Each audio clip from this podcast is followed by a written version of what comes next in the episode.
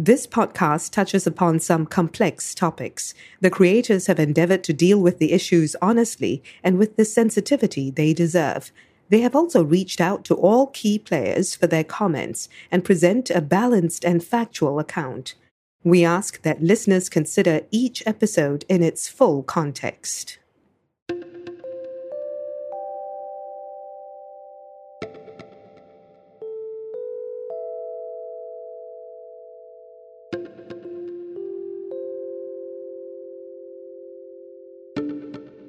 August 1983.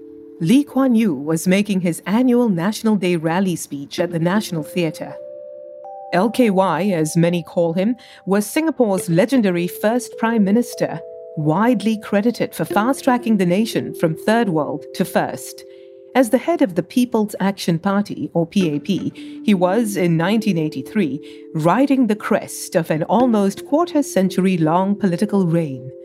Yet in his speech, Lee seemed anxious about where his country was headed. Looking down the road, for every two uneducated workers, with a bit of exaggeration just to make my point, in 25 years' time, you will have four. We will have four. And for two graduates, we may end up with one. Singapore's overall birth rate was declining and Lee said the problem lay with women. Specifically, the nation's educated women were having too few babies, while uneducated women were having too many, in his view. For Lee, this did not bode well for future generations. I don't want to be misunderstood. I think everybody has the right to be represented in the next generation. And indeed, I think everybody should be represented. That is my complaint that the educated are not having themselves in the same proportions. With this speech, Lee launched a set of policies that came to be known as the Graduate Mother Scheme. These policies meant to encourage women, or rather, the right kind of women, the ones with university degrees, to procreate. At the same time, they encouraged uneducated women to have fewer children or none at all. What this speech also launched, however, was a potent and energetic resistance, one that turned a dramatic page in the story of women's rights in Singapore. Drama 2 apparently at the Aware office as well. We're here to further the cause of women. I remember thinking, whoa, who are these people? Aware is very, very strong organization Aware should not fudge its message. It's a, a sense of like just watching the house burn down. How do you conquer another country? You basically take over the palace. I'm Bharati Jagdish, and this is Saga, Episode 2 The Coup.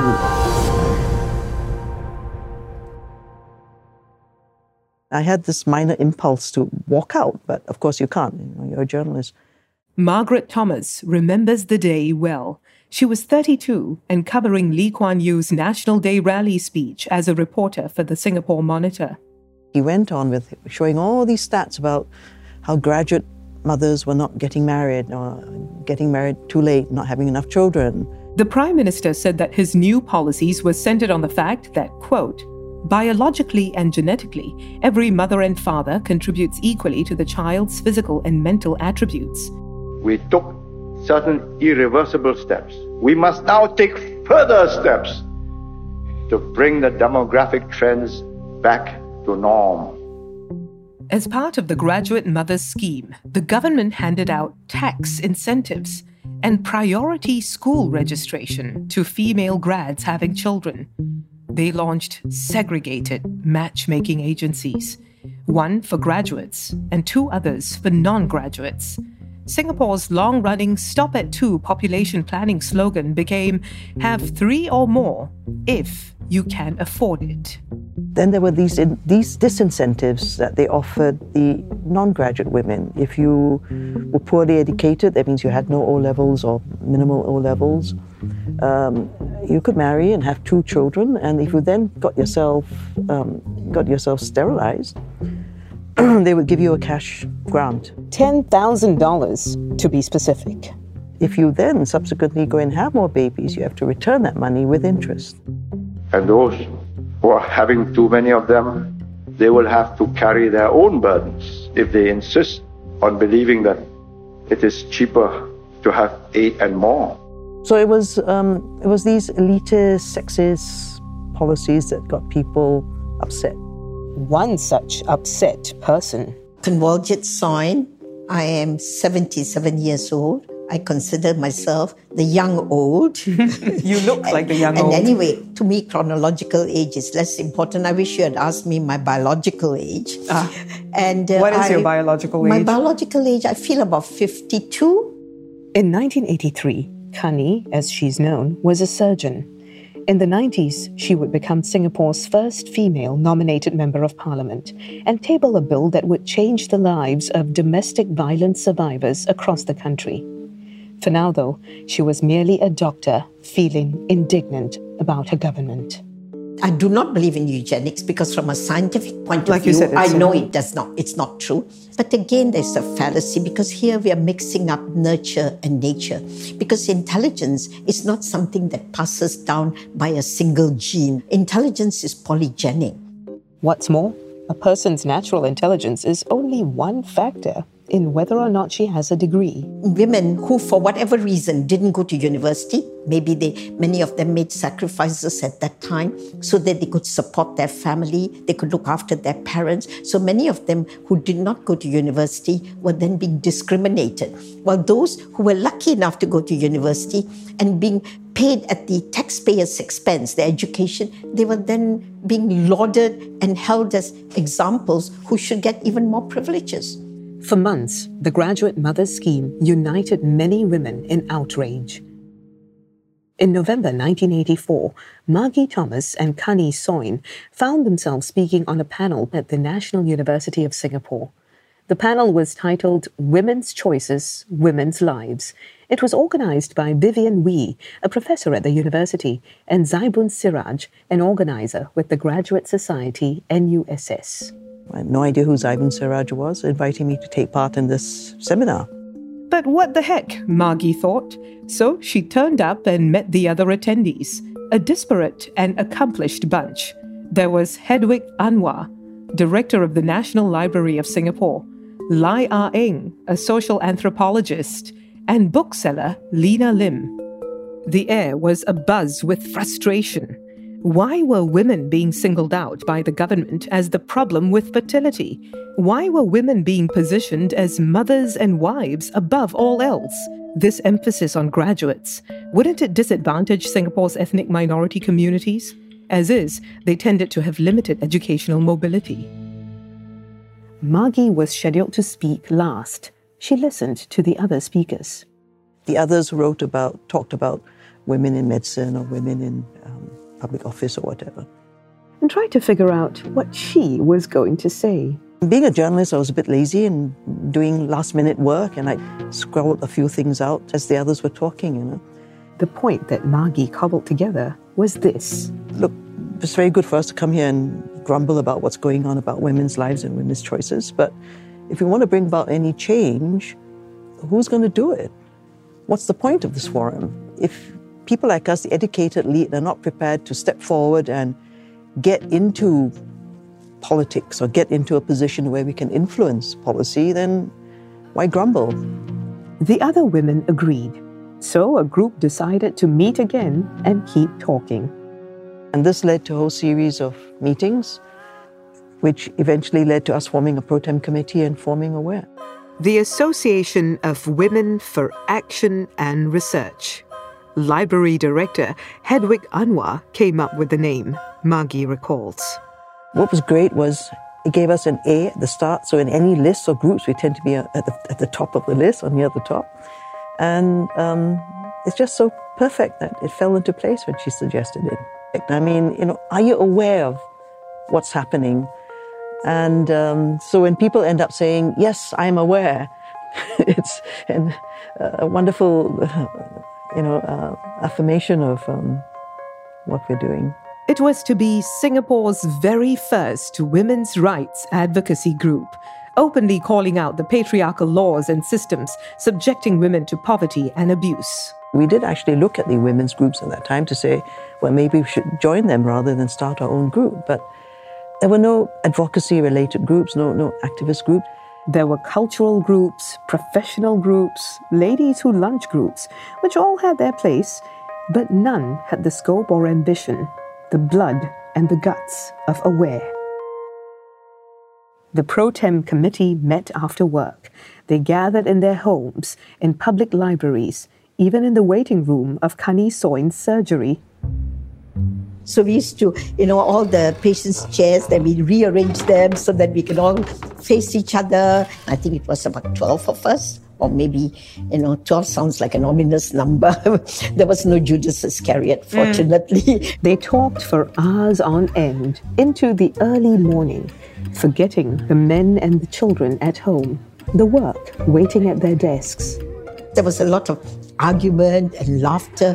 It got hectic at times, you know, and there were furious arguments. And that's okay, that's good, right? Well, the, the arguments are good, and the arguments are good for Singapore. I mean, the, you know, you need to have, because we were coming from the same elite group, we were so conscious that we were might be talking to ourselves. So we needed to have the uh, other points of view and, and, and challenges. And instinctively, perhaps we, we, we recognize that this is what civil society is all about. But it was exhausting, a new and sometimes uncomfortable frontier.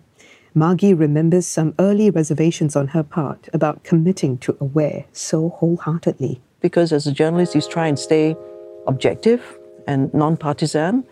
Uh, the moment you are committed to a cause, then your columns, whatever you write about it, could be labeled as representing a partisan point of view. So I was a bit hesitant about getting involved with something, but the anger of the times, the mood of the time was such that you had to. She remembered the urge that had seized her to walk out on Lee Kuan Yew at the National Day rally in 1983. Now she had found her tribe, a band of outsiders who saw things that nobody else could, and not just little things, but big, sprawling structural problems with how the world worked and they were going to do something about it. Aware is but three months old today. There is much to do, and even more to be learned. Aware needs the support of individuals like you. Join us and be aware.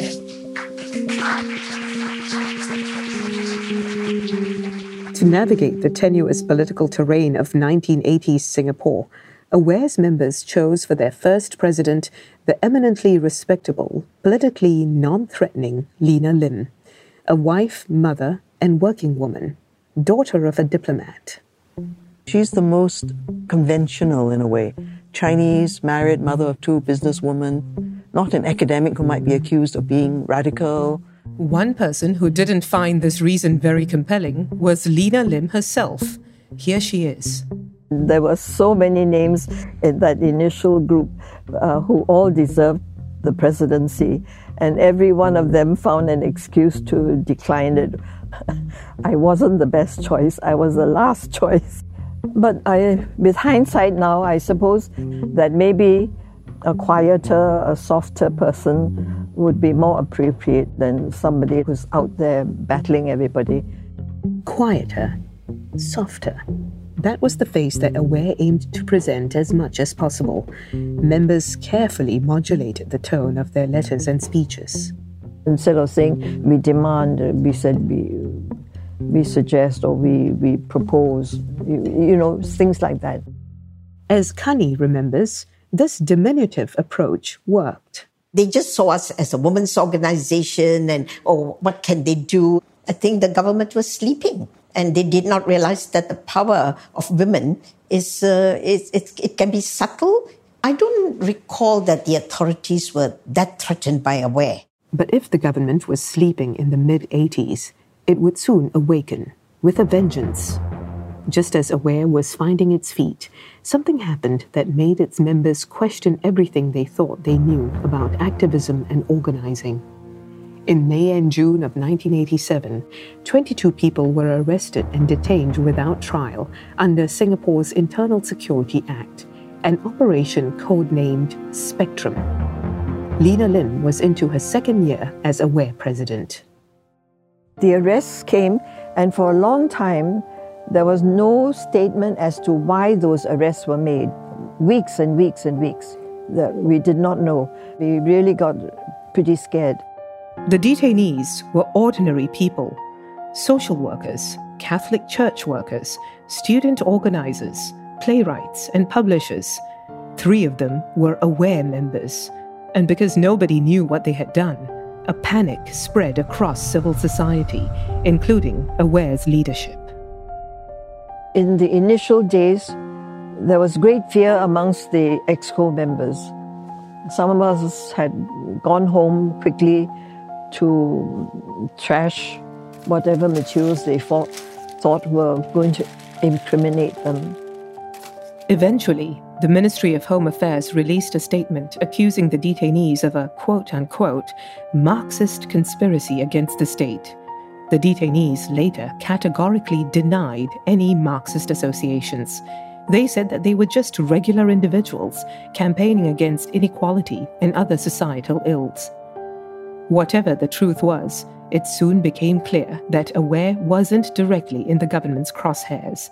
After weeks of anxiety and confusion, Lena and company heaved a sigh of relief. The women's rights organization would live to see another day. Yet, in many ways, Operation Spectrum is the ghost, the spectre, if you will, that haunts the rest of our story. Its lasting impact on activism in Singapore, on life in general, is hard to quantify. Ask anyone who lived through that time, and they'll speak of a chilling effect, a pall that settled upon the nation's burgeoning civil society. In the wake of Operation Spectrum, Aware postponed the launch of a research report. Activity grew stilted. People spoke more quietly. Even if you were too young to remember the incident, chances are its consequences have already seeped into you. Margie says it's now part of the Singaporean DNA. It starts in schools, it goes through the whole of our lives. It's self censorship, it is self questioning. We've been told so many times we've got here, we're in a very precarious position. If you take one wrong step, this is the slippery slope that will lead to all kinds of, na- all kinds of nasty things. Um, so, yes, we are constantly looking over our shoulder. We're constantly asking ourselves, uh, is this the right thing to do? You know, what are the implications? Um, it's not all bad, you know, in some ways. It's good that we are constantly checking and so on. But it does mean that we inhibit ourselves a lot. Um, we don't necessarily ask all the right questions. And it also means that we have built up a system in which um, leaders, political leaders, policymakers, and ourselves too, uh, don't know how to tackle difficult questions, don't know how to deal with conflict, don't know how to um, respond when someone is critical. And this cannot be good for us as a society. Back in 1987, what could Aware do? Just pick itself up and carry on. They just did it so much more carefully, looking over your shoulder a bit more, or, or more than they did before. But the commitment to the cause was still there. There were there were issues. There were there were still all these laws that discriminated against women. After the near crisis of Operation Spectrum, Aware rallied and grew from strength to strength. Aware influenced policies, for example, lobbying for the families of female civil servants to receive the same benefits as families of male civil servants. It advocated against the quota that capped female students at a third of the medical school cohort at the National University of Singapore. Aware also began offering support services, such as a telephone helpline, in person counseling, and a legal clinic. So when I called the hotline, everything was a blur, you know, physically, emotionally. Also, people, when they need help, they are so ashamed to come forward. Like, like me, I have no one to turn to. Aware Helpline is a safe, non-judgmental space for women. I call in knowing that the organization as a whole fights for women's rights. It gives me the sense that somebody on the other end would be a little bit more empathetic about the situations that we as in women has been experiencing. The organization even survived a rift that emerged in 1995 when members argued bitterly over whether or not they could describe Aware as feminist. Even though the term essentially describes someone who believes in equal rights and opportunities for all genders, the unfortunate negative stereotype it carried was seen by some as detrimental to Aware's image. The upshot? While most everyone acknowledged that Aware was doing feminist work, they thought the term too radical and frightening for Singapore's conservative political climate. So it was shelved for a while. To the casual observer, then, all was going well at Aware. It was doing what its founders had set out to do make a real impact on women's lives. By 2009, though, some cracks were starting to show. This constant stream of activity had pushed some members into a cycle friends at work, then burnout, then a period of reluctant respite before starting up again. Even the founder members were carving out more space for everything else in their lives. They stopped coming to Aware events regularly, especially the boring procedural events like the annual general meetings. Margie had been in England before the 2009 AGM tending to an aunt who eventually passed away. So, in the lead up to the AGM, I was really not involved. I was away and not intending to go to the AGM as I hadn't been doing for the last few years. Very few of us were directly involved in Aware at that point. In the first 20 odd years, there were some very uh, clear laws and policies that discriminate, discriminated against women and which Aware was challenging. But by 2009, by late 20s, the obvious ones had been solved. There were still many issues, but they were not as glaring. As for Kani, other things had begun to occupy her energies, like Wings or the Women's Initiative for Aging Successfully, another charity she had founded. And because of that, I had was not so active in Aware. But you were still a member? Of course, I'm a life member of Yeah, Aware. yeah. I will never give it up. Yeah, yeah. and I was in there. And, but there was sometimes I did not attend the AGM unless there was a pressing issue. So that is how it came to be that, to my regret, I wasn't there in 2009 at the AGM. Not that it would have made a difference. Returning now to 2009, Aware's 24th AGM was underway, and it was shaping up to be an afternoon of surprises. For one, the vast majority of the meeting's 102 attendees were new members who had only recently joined the association. And these women were behaving very differently from your typical eager new Aware member. There was something different about them. I, I, it's hard to describe. Maybe it's not even in the eyes. That's Chu E Jin, an aware member and volunteer since 1995. For E Jin, the newcomer's demeanor wasn't the only surprise. In a major upset, E Jin had just lost the vice president's seat on the executive committee to Charlotte Lim, who had no prior experience with Aware. All right, Dr. Charlotte Lim has been Dr. Charlotte Lim has been uh, elected as the next vice president of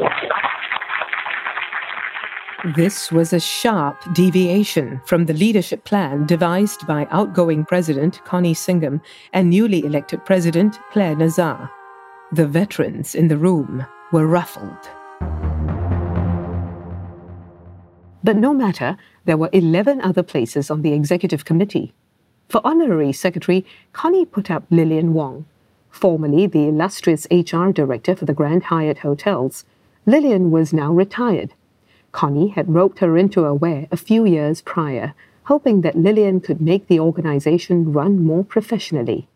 But after Lillian wrapped up her speech, another surprise nomination rang out from Jenica Chua, another new member. In fact, it was Jenica who had nominated Charlotte Lim for vice president earlier. Jenica spoke confidently and assertively. Okay, hello everybody. I'd like to introduce myself. I'm Jenica Chua. I am a business consultant. So um, I work with um, SAP, which is one of the largest uh, business software company in the world. Um, so uh, what I do is that I work with customers. I actually help them review their business processes. I help them to build a business case for investments, and to save millions of dollars a year. Like Charlotte, Jenica rattled off her professional experience and cited Connie's call for new blood. So I think uh, my connections um, would be useful in reaching out to, to working women, uh, to women in the corporate world, to communicate and reach out to them. Because as you said, um, I think as Constance mentioned, we want to have new blood, and I'm actually very excited. Like Charlotte, Jenica did not give much of an explanation about her interest in Aware. As far as volunteer work went, all she mentioned was a brief stint she had done as a counselor for formerly incarcerated women. Can I find out what is your has been your interest in Aware and what have you been uh, doing for Aware? Okay. Um, so far, my interest in Aware is a lot in the direct services because I've been working in volunteer groups, Have you reaching out. Is this organization aware? Uh, no, that's why um, I'm a new blood. Okay, I'm campaigning as new blood. And the reason why I think Aware is the organization to be in is because um, I've been looking at the publicity, like uh, Lena. Lena is on in the newspaper, you know, about women being proactive at all ages of life, and also, you know, Constance through publicity. So I think this is a good place to be in. So thank you. Now, veteran aware member Halija Muhammad asked Jenica a question. It was a pointed one, and when she asked it, some people blinked. Could I ask you something? Yes. Do you believe in feminism and that men and women must be given equal opportunities and equal rights?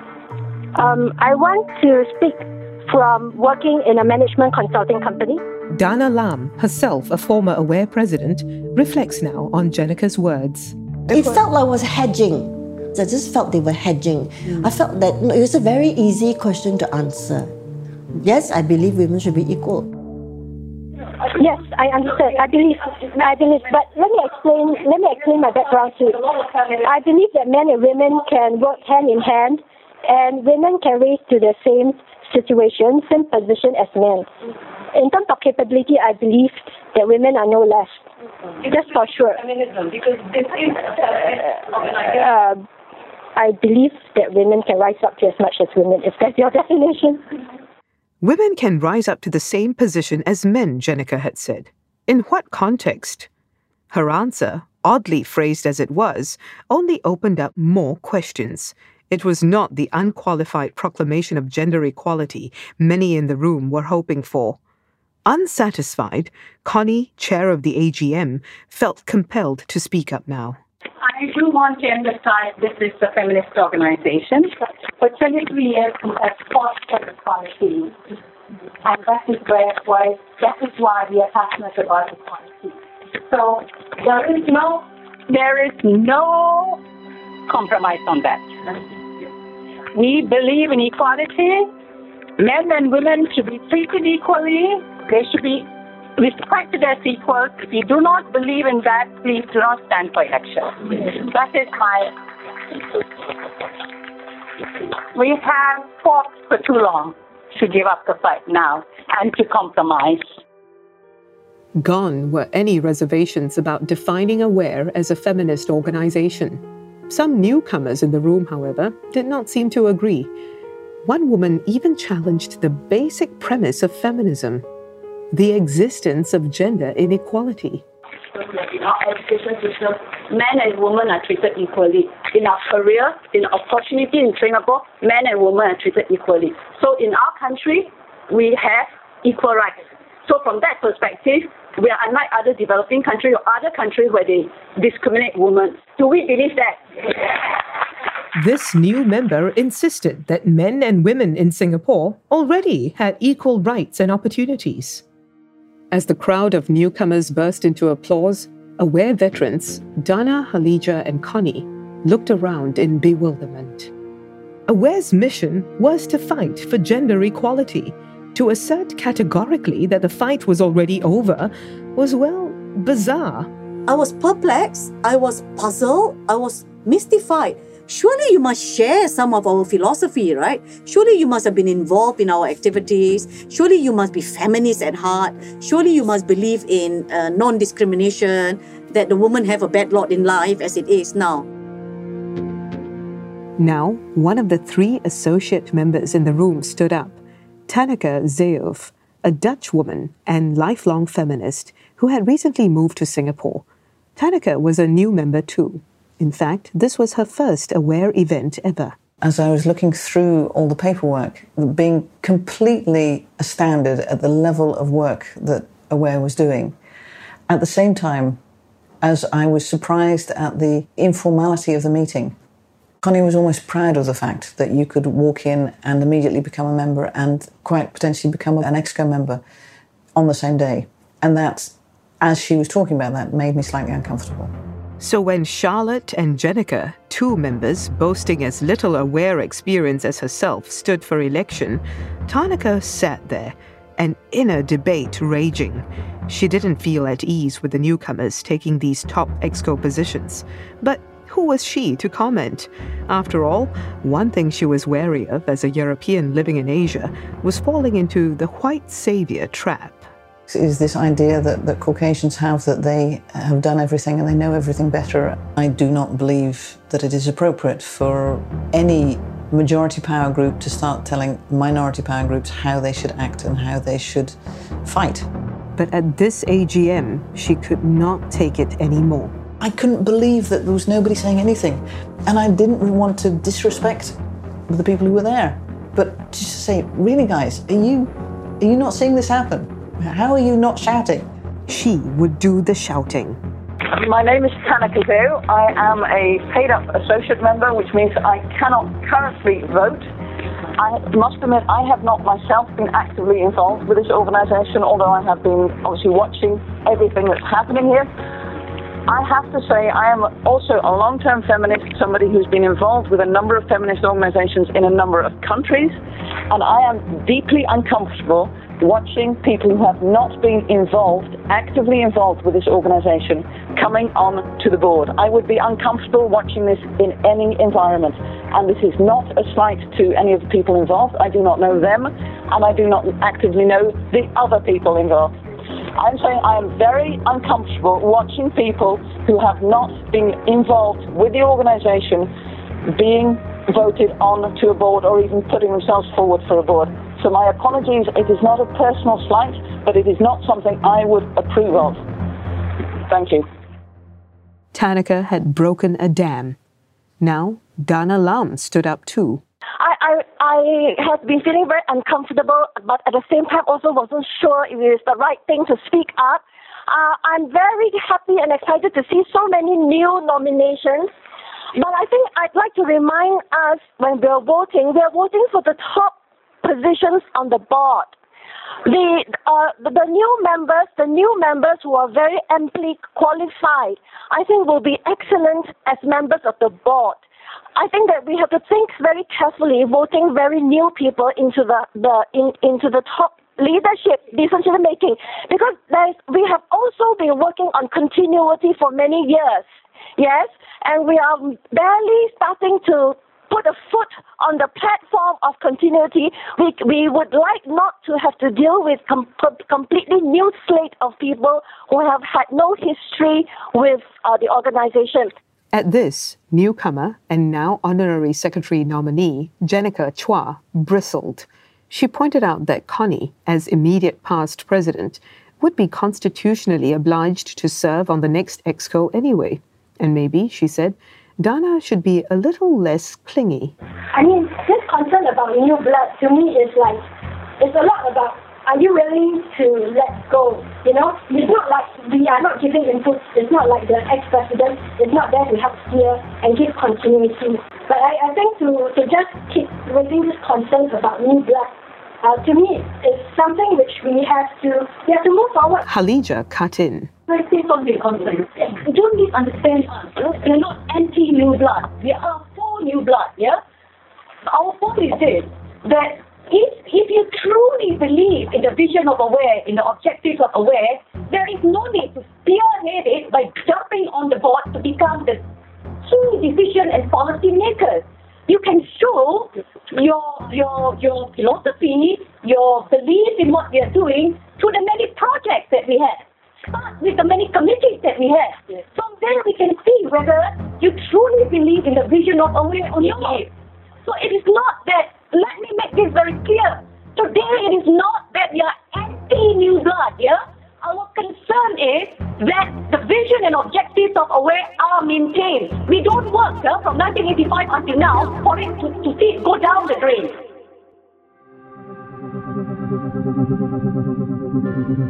Listening to that now, Halija can only laugh. Oh, I must have been pretty angry by then. In a way, we are sensible people. Yes, we have differences of opinion, but at the end of the day, we are sensible. So I thought I was dealing with a bunch of sensible people. Obviously, it wasn't the case. Yeah. Presiding over this battle, poor Connie tried valiantly to appear breezy and in charge, though she admits now, internally, a storm was brewing.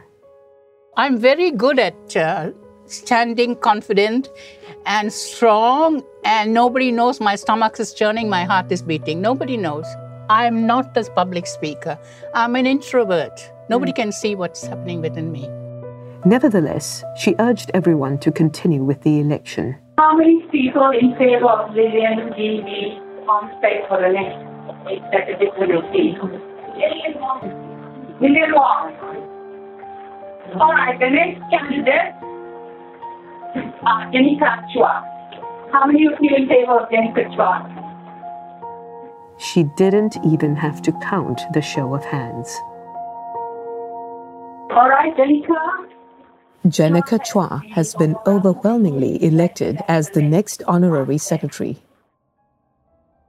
The elections hurtled onwards, the same surreal pattern repeating itself. Newcomer Sally Ang challenged Claire Nazar's nominee Catherine Pei for Assistant Honorary Secretary. Newcomer Maureen Ong challenged Lillian, running again for Treasurer. Aware veterans grew increasingly agitated at the turn of events, and the stump speeches by the newcomers continued to ring out, strangely hollow. This is Sally Ang's speech. So when I joined the Aware, I joined with a vision that women in Singapore will be going to achieve a voice, not only a voice, but progress and growth in many areas so that Singapore will be held up as an example to the Southeast Asia and eventually to the world at large. Oh yes, I truly believe that woman is a force in every nation. Through woman, everything can be achieved. The oppressed can be lifted up, the poor can be enriched, because women can be a good support morally financially for other women, if we come out to sacrifice for our fellow women and bring them up to a level where we can say these are our fellow beings or fellow citizens, then we can say to the world, it is possible, it can be achieved. This is the passion of women. In fact, it's through the women the nation can be lifted up. To be an example. Some people in the room went wild for Sally's platitudes about women's passions, their ability to unshackle the oppressed, and other apparent superpowers. But to others, these statements came off as empty empowerment slogans. We believe in the cause of women, for women, for the betterment of the nation. The uneasy feeling deepened in Halija, Ejin, Dana, and the rest an uncanny valley produced by the newcomer's words, as if those words were mimicking the conviction of Connie and other aware presidents. I was sure they don't know what feminism is at that time, I think. It didn't matter. One vote closed. All right. Sally um, has been elected to the board Then another. All right, uh, Maureen has been elected to be the treasurer. And each time, the strangers won. But it looked like we were being swallowed up by unknowns. Remember Tan Joo Hymn? She was the aware past president at the beginning of the last episode who came late to the AGM in the middle of this growing maelstrom. Arriving late, Joo Hymn did what nobody else had thought to do. The registration list was at the door. So I was, I was the last person to come in. I signed on it and then I thought, you know what? Let's just take this list and start Googling the names on it. And I think there was one one and only one male member, so he, he was an obvious candidate to Google. Alan Chin. She typed his name in. The results came up, and my heart just sank. The search results were horrifying. She had to share them with the others immediately. I think we just looked at each other, just went, oh no, not good news. On the next episode of Saga. Do we want a Singapore where same sex marriage prevails? If I, as a straight Chinese male who's a lawyer in Singapore, don't speak up, then that community will never be able to speak up. There are a lot of straight allies, and it's not some kind of crazy fringe minority view. They were single laser focused. We are going to we are going to keep this law, and it doesn't matter how we do it. For this podcast, we reached out to Claire Nazar, Alan Chin, Jenica Chua, Charlotte Lim, Maureen Ong, and Sally Ang. They either declined or did not respond to our interview requests. Saga is hosted by me, Bharati Jagdish. It was written and produced by Jasmine Ng and Kelly Liao. Audio post production by Mocha Chai Laboratories, with sound design by Chong Sin Ying and Amelia Sai.